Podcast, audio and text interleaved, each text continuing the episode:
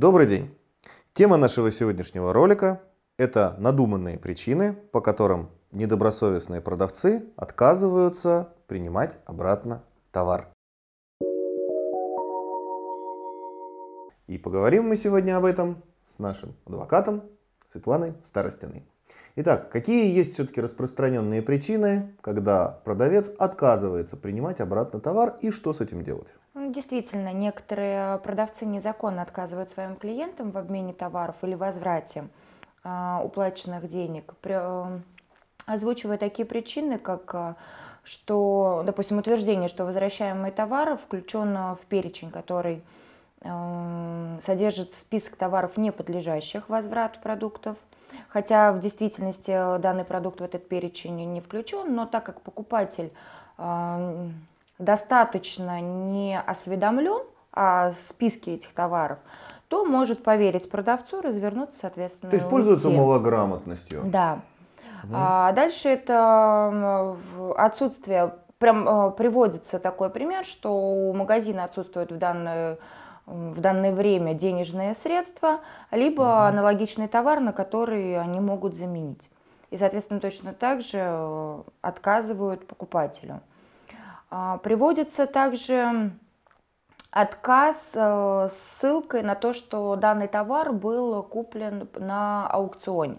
Угу. Якобы э, на аукционе, либо а, со скидкой на распродаже, что данные товары не подлежат возврату. Однако это не так. Угу. Данный товар также можно вернуть, но опять же продавец настойчиво вводит в заблуждение покупателя в этих ситуациях. Хорошо. И как быть вот в этих? Во всех этих ситуациях э, про покупателю нужно написать претензию э, и обратиться в данный магазин угу. с письменной именно претензией в двух экземплярах. На одном экземпляре, э, на экземпляре, точнее, покупатель ему поставят печать, штампик. Должны поставить. Должны поставить о том, что данная претензия принята.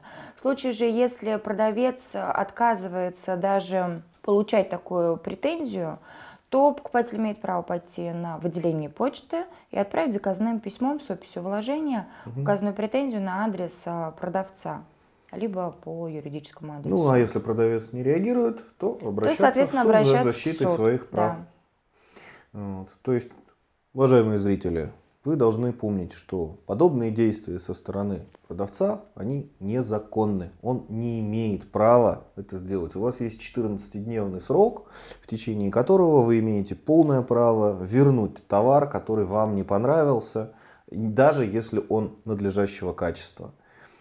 Есть определенный перечень товаров, которые действительно не подлежат возврату. Это нижнее белье, это лекарственные препараты. Найти его всегда можно в интернете. Поэтому если вас пытаются убедить, что та шуба, которую вы купили, она возврату не подлежит, не ведитесь. Отстаивайте свои права, знайте законы, будьте юридически грамотными и смотрите ролики на нашем канале. А если у вас остались вопросы относительно темы этого ролика, обязательно позвоните нам по телефону, указанному под окошком данного ролика. Мы с удовольствием ответим на все ваши вопросы. Берегите себя и хороших вам праздников. До свидания.